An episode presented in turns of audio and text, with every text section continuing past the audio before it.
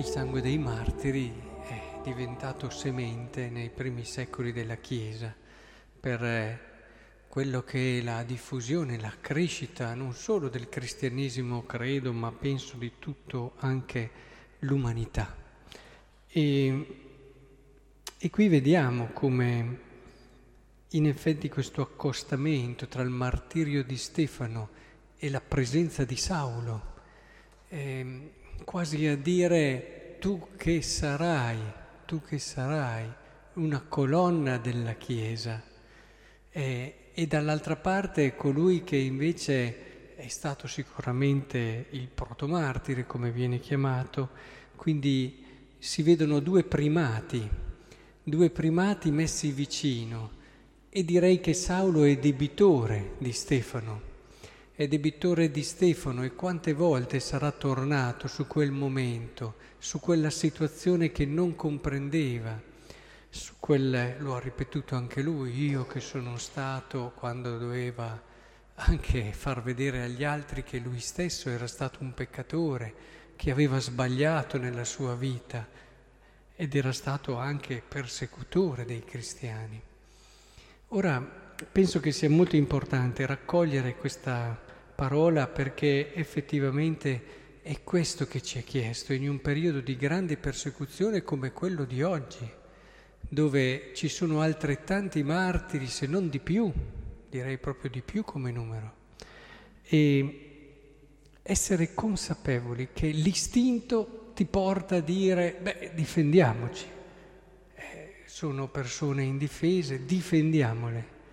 Il Vangelo invece non ci riporta mai, in nessun caso, di rispondere al male con il male, anche quando lo si fa per tutelarsi, per difendersi, però mai.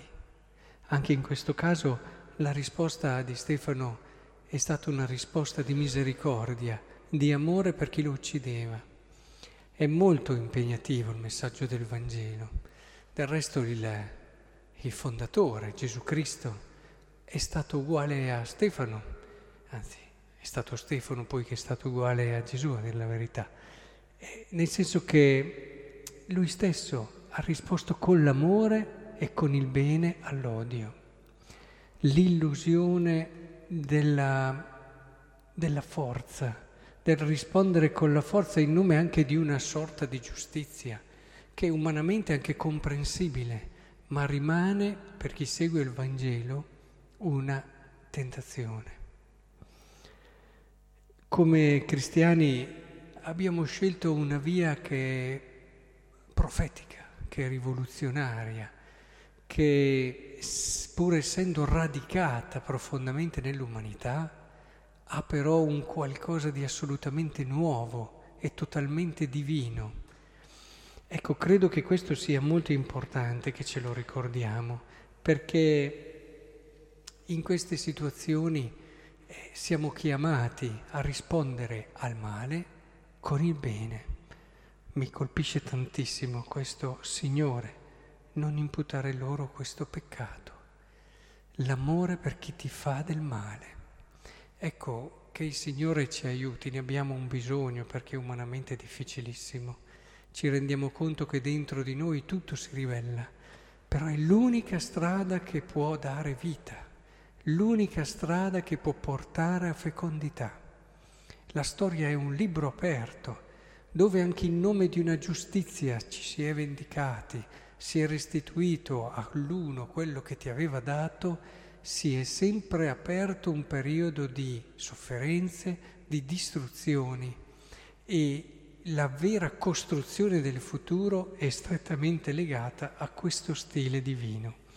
Per questo allora chiediamo anche nel Vangelo questa grazia eh, parlavamo anche ieri che la vera ricchezza, più che possedere chissà cosa, in questo caso anche il cibo, qual è il vero cibo? Il vero cibo dell'uomo è la relazione. Il vero cibo dell'uomo è la possibilità di vivere una relazione profonda d'amore nella sua esistenza. Questo è il cibo che non può mancare nella tavola di nessuno.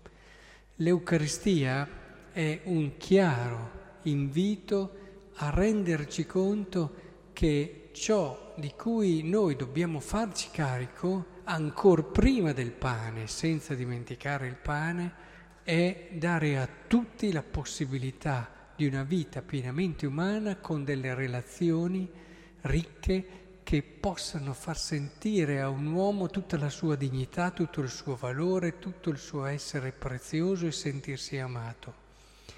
Anche qui ci è stato insegnato che anche solo dare il pane eh, non, non dà all'uomo la cosa di cui ha più bisogno. Quindi senza trascurarlo naturalmente questo, dobbiamo come cristiani essere consapevoli di questa grande chiamata impegnativa, di questa profonda responsabilità. Il vivere l'Eucaristia tutte le mattine ci aiuta proprio a riscoprire questo, a riscoprire ciò di cui l'uomo ha più bisogno e più fame. Se ci guardiamo dentro, tutti siamo così. Non c'è uomo, non c'è uomo in nessuna epoca che non abbia questo grido e questo bisogno profondo. Ecco che siamo anche noi testimoni di questo a partire dal coraggio, dalla franchezza che tutto questo richiede.